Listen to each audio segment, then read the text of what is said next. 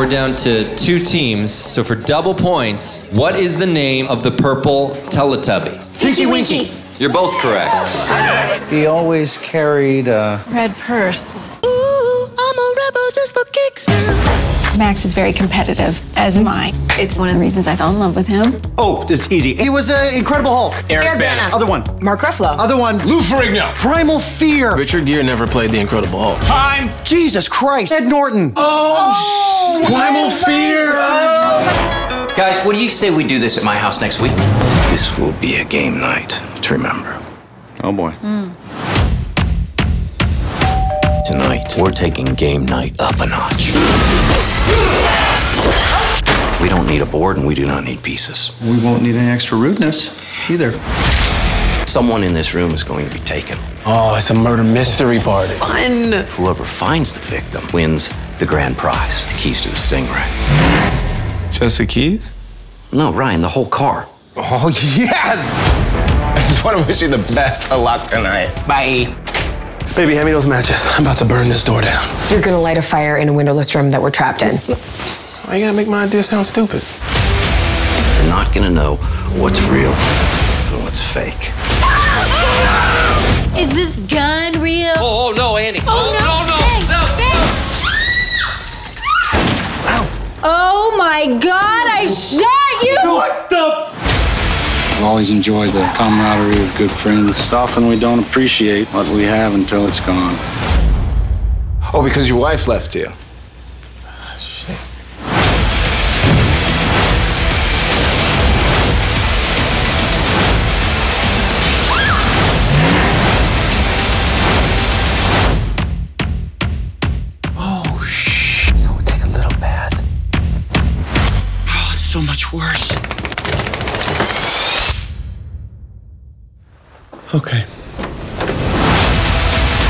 One idea. It's so crazy, it just might work.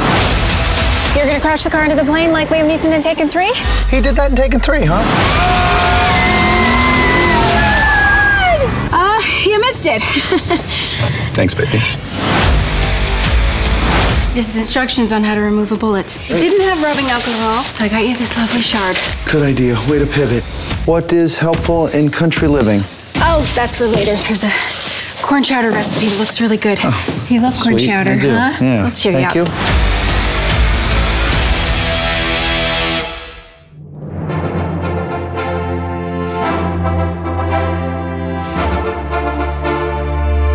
Welcome, ladies and gentlemen, to This Should Have Won an Oscar, a podcast where we talk about films that, get this, should have won Oscars.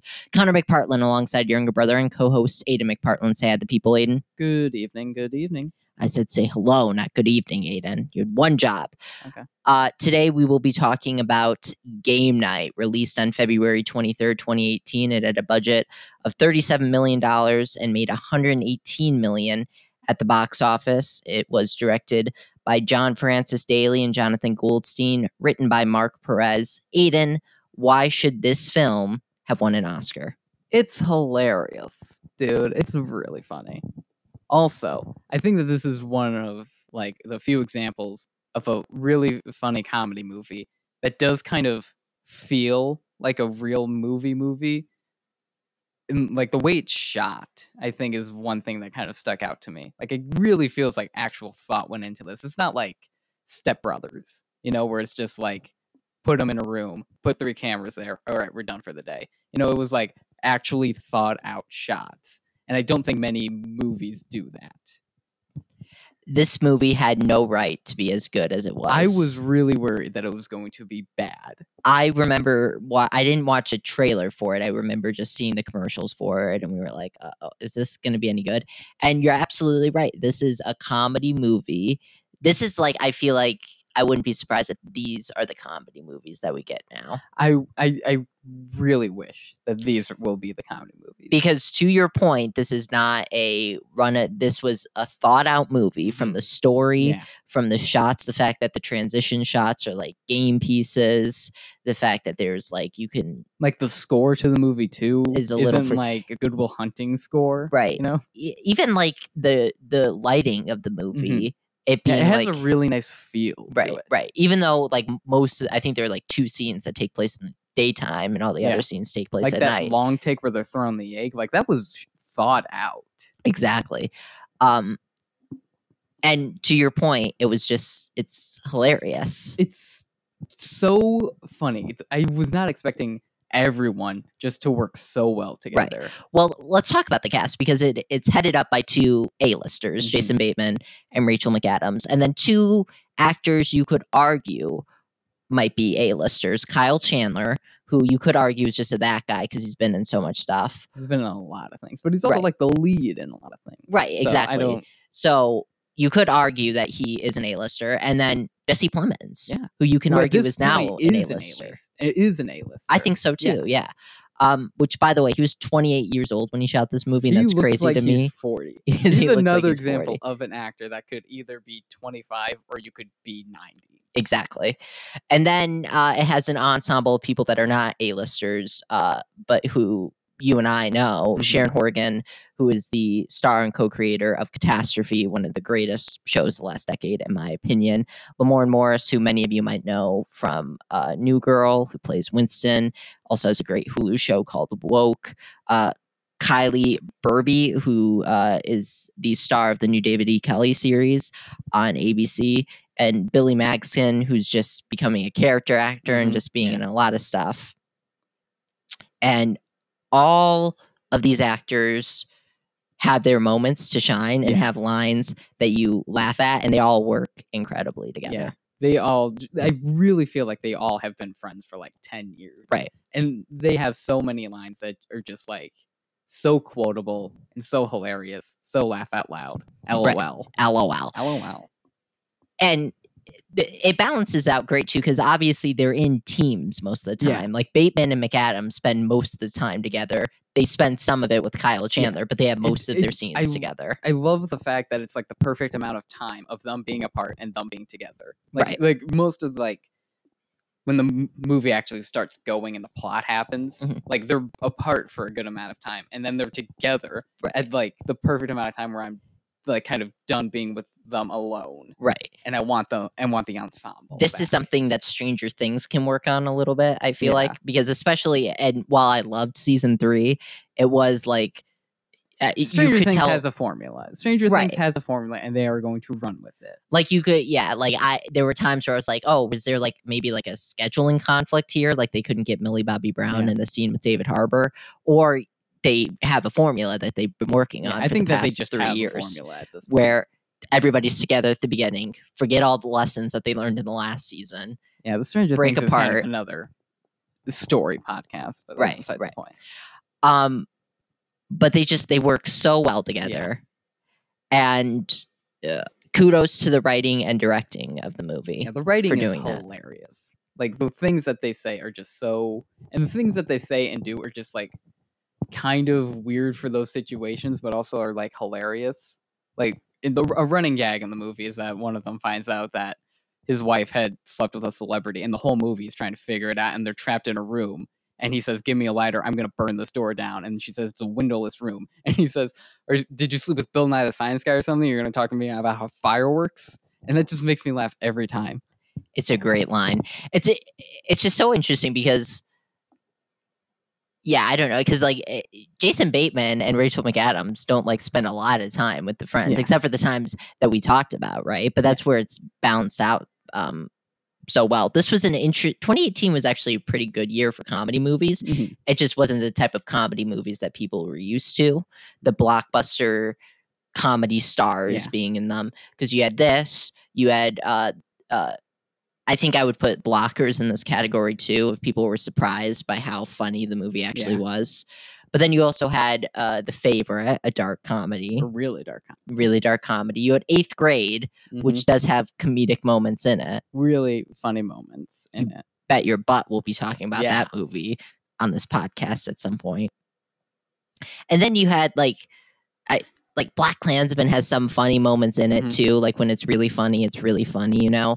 And that, to what I said earlier, that's just what it feels like comedy movies are going to be like. Yeah, I hope so. I hope that comedy movies will kind of be more story driven and really well thought out. You know, I don't have any problem with like the you horrible know, the- I don't have any problem with like the Adam McKay comedy movies Right. that really have the same feel over and over again. I'm just like I respect a movie a lot more if they do like really think it out. Right. I, I agree with you too. Um, there's just like you don't notice the directing in a lot of comedy Mhm, yeah. movies, and when you notice because the they're all like kind of the same directing. Like Right. No shot at like Paul Feig, but he doesn't really have a style. you just focus on the script. Yeah. Yeah. You're only like I. You're only like I'm here for jokes. Give me laughter. Ha ha ha. I think Judd Apatow might have changed it a little bit A with the way that he was doing um, comedy movies. This was a big year for Rachel McAdams uh, because she had this and Disobedience, which was one of my favorite movies to Mm. come out of 2018. Uh, and then Jason Bateman had Ozark and the incredibly disappointing fifth season of Arrested Development. Yeah, all I in the same year. that like he's really funny. Like I, whenever I think of Jason Bateman, especially now, I'm like, oh, it's the dude from Ozark, Right. And then I'm like, oh wait, he was in Horrible Bosses. Right. Oh wait, and the first three seasons of Arrested Development are a thing. Right. Oh, and he's in Game Night. Oh man, he's hilarious. I again hot take here. Invisible producer mark this down, but I like the fourth season of Arrested Development, the original fourth season of Arrested Not Development. Really? Mm. I kind of I kind of like it a Mm. little bit. What's your Mm. favorite comedic Jason Bateman performance? Ooh. Well, it's he kind of plays the same person. Right. He plays like the straight guy just reacting to all these quirky characters. Mhm. But I think maybe Game Night's the one that stands out the most because at least he's around other people who are like the straight person just reacting to the situation, not the other characters. You're you're right. He does have the mo of being the straight man Mhm. who uh thinks. I think in other things he thinks he's smarter than he is. Um, like one one thing that I love in Horrible Bosses 2, his performance in Horrible Bosses 2 is that you can tell he's just so miserable being with these two idiots, but he's also has his idiotic moments in that movie too. And in this movie, he has some idiotic moments as well. But he's not yeah. I think it's I think the main thing is just the people around him are huge idiots. And he and Rachel McAdams just play off each other Their so well in this really movie. incredible. Yeah. They work incredibly well together. Yeah. So even with like the weird like the i will admit some of the slower parts of the movie where they're talking about having a kid like i still was entertained by them just talking to each other and they're back and forth and that was a great balancing out because even like the one that came to mind was the one at the bar when Yeah. they were talking about it. But even there, that's like filled with jokes too Yeah. about how they're trying i've to realized i've never had this drink right, like how they're trying to con- see Yeah. if the bartender is an actor or not. So they order a drink and they don't.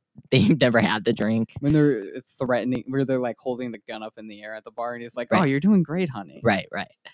Um, let's talk about the Oscars this year for uh, the 2019 Oscars because you and I have said before that it was a great show and Mhm. horrible in terms of the actual winners. Yeah. great ceremony Mhm. the winners are some i think arguably the worst of that entire decade You could argue that this was the worst Oscars of the 2010s. You can make an Abs- I- argument. you could yeah. say that you like could say 2012 with the Right. artists a lot of the er- the early Oscars of the decade were Mm-hmm. But pretty at bad, but those like at least the artist i think people knew that it was going to win it Right. just seemed like a movie that the oscars would have loved. green book I well, don't know let's get into that. So, Best Picture nominees that year were Black Panther, Black Klansman, Bohemian Rhapsody. oh that should be our, our first uh, bad should- oscar winner that should. Uh, the favorite, Green Book, Roma, A Star Is Born, and Vice. So, um, it's simultaneously a weak category but also kind of strong i think we ha- i think there are some movies in there that no one like even talks about Right. anymore I won't go too much into Bohemian Rhapsody because I think everyone who's listening to this knows that I hate it. I do think it's one of the worst movies I've ever seen ever. Um, I certainly think it's in the top ten worst movies of the 2010s. I Mhm. think. Um, yeah I, I it's not a it's not it's a really bad movie but i love watching it you know I I can't even watch it at times just because of the fact that I know how much it as won. a Queen fan, I think that Queen is one of the greatest bands of all time. This isn't even a caricature of his life. This is like a preschooler's stick drawing of Right. this man's life. right. Um, it is. Oh man. well, Oh, you know what the big problem with the movie was? Nobody directed it. No one directed it. They went through what three different directors? I think they went through two because I Oh. think because no one directed it first. Right. They had no direct. It was all. And then- it was all just there. Right. It was all just there. And then whoever directed Rocket Man, I think, came in Mm. for the last like actish of the movie, which is Rocket Man's good. I enjoyed Rocket Man is better Man. than Bohemian Rhapsody. So you have that. And then you have Green Book, which I know some people look, It's one if- of the highest rated movies on IMDb. It's kind of like an eight point five. I I if someone were to say to me if Green Book doesn't win as much as it did at the Oscars, if it doesn't win Best Picture, do you hate it as much as you do? Maybe I don't because I, did. honestly. That would be the case for me. Yeah. like I think if it didn't win as much as it did, I would be like Green Book. It's fine. I think right, which is the which is my tweet length review of it. Mhm. It's fine. It's fine. It's enjoyable. I think that the chemistry between uh, Mahershala. Mahershala Ali. We about to say Muhammad Ali. Well, it's because uh, I, I, I never mind. Okay. And Viggo Mortensen is great. Mhm. I think that the script is not that good. I don't think the script is that good. the good. directing is just like whatever, like what we were talking about. Right. It's just classic.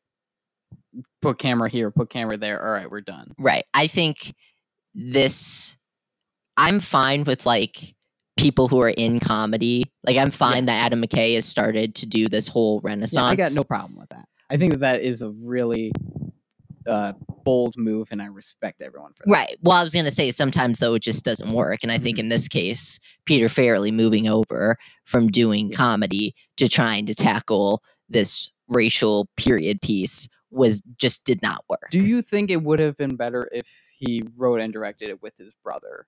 Because his brother is retired from filmmaking. Do you think it could have been better? I don't know. I mean, I I just think they had a vision for it. They they didn't take any risks. We've said before that this was the safest choice to win Best Picture. It probably it should have been Roma. It Yeah, it should have been Roma. I was thinking it was going to be Roma because I was like, oh, it's a foreign language film. It's time. And I kind of get why because it's a Netflix movie. Right, the that's time, the only reason had why. No idea what to do with Netflix movies. Right. Steven Spielberg was still having a temper tantrum about Netflix movies. exactly. So I don't know. I but other than that, it should have been probably Black Klansman. If they wanted to go with a, a, a choice where they're like, we're not racist, Black Klansman probably should have been that, or Black Panther, or Black Panther. I mean, the thing going bringing game night into this is that 2018 wasn't actually that bad of a movie year. It really was. You had you had like it just wasn't displayed at that Oscars. So like A Quiet Place and um Eighth Grade. Annihilation, Eighth Grade. Um what, what are some Infinity other ones? War. I really like. I yeah. Crazy Rich Asians I enjoyed. That was good. Um like they just weren't displayed here. Mhm. So it, it just you Green Book probably in the end should have been taken out, and Bohemian Rhapsody definitely should have been taken out. I'm. I will tell you, the only reason why they nominated it was because every other award show was nominated. it's because it won on- Best Drama at the that's Golden the only Globes. reason. Yeah. Literally the only reason. Yeah. Um. So I I think it had a case for for Best Picture. Honestly, like Game night. game night. Like I would have loved to see it Yeah, get a Best Picture nomination. But then here's another one. Uh, Jesse Plemons was robbed He of a supporting so actor robbed. The nomination. dude, the Academy has like a history of like supporting actors who should have been nominated and probably should have won for that year not get nominated. Alan Rickman in Die Hard probably being the biggest example. Not to mention combine that with the, their uh, not hatred of comedy, but just not recognizing comedy. Yeah, sometimes they do it. Like Melissa McCarthy getting an Oscar nomination for Bridesmaids is like still the strangest thing in the world to me. Right. But Jesse Plemons not getting a nomination for this movie is like kind of dumb. Right. Because here, so here are the nominees Mahershala Ali, Green Book, Adam Driver, Black Klansman, Sam Elliott, A Star is Born, Richard E. Grant, Can You Ever Forgive Me? Another one that could have gotten a Best Picture nomination. Yeah. Can You Ever Forgive Me? And then Sa- Sam Rockwell and Vice. It ends up going to Mahershala Ali for Green Book, which Honestly, I think my probably my least favorite performance is that group. yeah is the wrong call. I think It two is. years later. But here's the thing: you have Sam Rock. Why am I saying his name I so would like weird? to point out that also in the last podcast you did say Rackwell. Did I? Yeah, Jeez, I didn't know why I'm want to correct so you weird. because I thought that you so were- you're just going to save it for Yeah. now and then drag it out. Sam Rockwell is doing a comedic performance in Vice. he's doing an SNL impression of George W. Bush. Adam Driver in Black Klansman is kind of doing a comedic but he's so performance in good. there a He's little so bit. good. And I then- love the scene where he's talking about I've never thought of myself as a Jewish person. Like that's such a great monologue. That is that's a great monologue. And then Richard E. Grant is also kind of doing a comedic per- Yeah. performance in Can You Ever Forgive Me? So like it, it was kind of a weird supporting actor It year. wouldn't feel that out of place out of all those nominees. Nope. Three out of the five are really comedy movies. Well, Mhm. actually, four out of the five because Golden Globes thinks Green Book's a comedy. So four out Right. of the five are comedies. So Right. it honestly wouldn't feel that out of place. Wait. What is Black Klansman a comedy? They called it a drama at the Golden Globes, Oh, didn't did they? they? I thought they called it a comedy. I thought they called it a drama. Okay. Then I guess three. who cares Then about three. what the Golden Globes thinks? Yeah, it doesn't matter. But we all right, so we got to talk about why we think Plemons deserved an Oscar nomination. Oh man, I feel I honestly feel as though one of the reasons why I'm saying this is just because I think he's such a great actor. Like his ability to go from Breaking Bad as one of the most scary villains in that show to being so hilariously scary. Like scary to a point of parody. Like he's really parodying a psychopath in this movie and it is so hilarious. Down to stroking the cat It's a dog. or a dog. Yeah, the dog. That's right. Just in like the first scene you see him, he's just like standing next to his mailbox holding his dog, and then the dog starts licking his face, and then he just like stares at the dog while he's doing it. Right. It's just like so he never hilarious. he, he never breaks. he never breaks. and it's just so it's just so funny this see this because I don't know that he's necessarily saying a lot of jokes. I think it's definitely the it's the acting, that, the delivery that comes from it. Anything is hilarious. Right. So I think you could argue that he was Uh, yeah, too. you could definitely make the case for him. And then original screenplay, the nominees that year were The Favorite, First Reformed, Green Book, Roma, and Vice. Green Book won, which is still the WTF thing, Mhm. Yeah, I think, from that should have gotten it. ceremony. The Favorite should have gotten it. I mean, but I have not seen First Reformed yet. But I also feel like that should have been Right. I mean, Roma was also like Mhm. Still like a really great screenplay, even though everyone noticed the directing in that movie Well, and the acting. It definitely was more of a directing experiment. right. Um, Game night. I think you could have made the case. You definitely could have made the case. Honestly, I'd say probably like take out either Green Book or Vice. Probably Green Book. Probably Green Book. I don't. I, I still don't understand that one today. Yeah, I think it getting nominated, whatever. Because it's nominated for Best Picture. It's like kind of a whatever move, but it winning Yeah. is really And it won the Golden Globe too for best screenplay. They didn't Screenplay. because they don't split Was it up into original and Was Black adapted. Klansman even nominated? I wouldn't be surprised if it wasn't. Honestly, they're- I wouldn't be surprised if um, uh, Mamma Mia, Here We Go Again was nominated or something like that. Yeah, it got nominated for like every award in that entire show.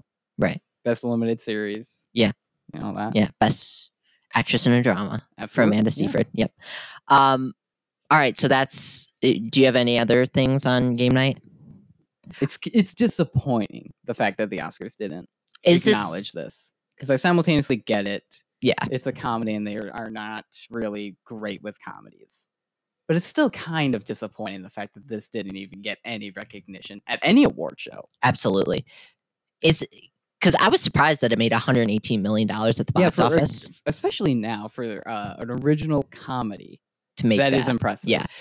Whereas Um, in the 2000s, like you could make 500 million dollars. So I don't think you could call this like a cult following then if it makes that much money at the box office. But I wonder in the future, I wouldn't be surprised if this is a movie that people forget about. And then it does have a, a small following of people Yeah. who really like it and who just quote it all the time. Well, I mean, I think it already kind of is starting to have that because TBS runs this like TBS and TNT, both both, both Warners. they run this like twice a month, Right. You know, so I think it's already starting to get up there in terms of like people noticing it and people rewatching it. I would agree with that. Um, okay, well, that was um, this episode of This Should Have Won an Oscar. Our next episode, we will be talking about Edge of Tomorrow, 2014 action classic. Until then, thank you so much for listening. Goodbye.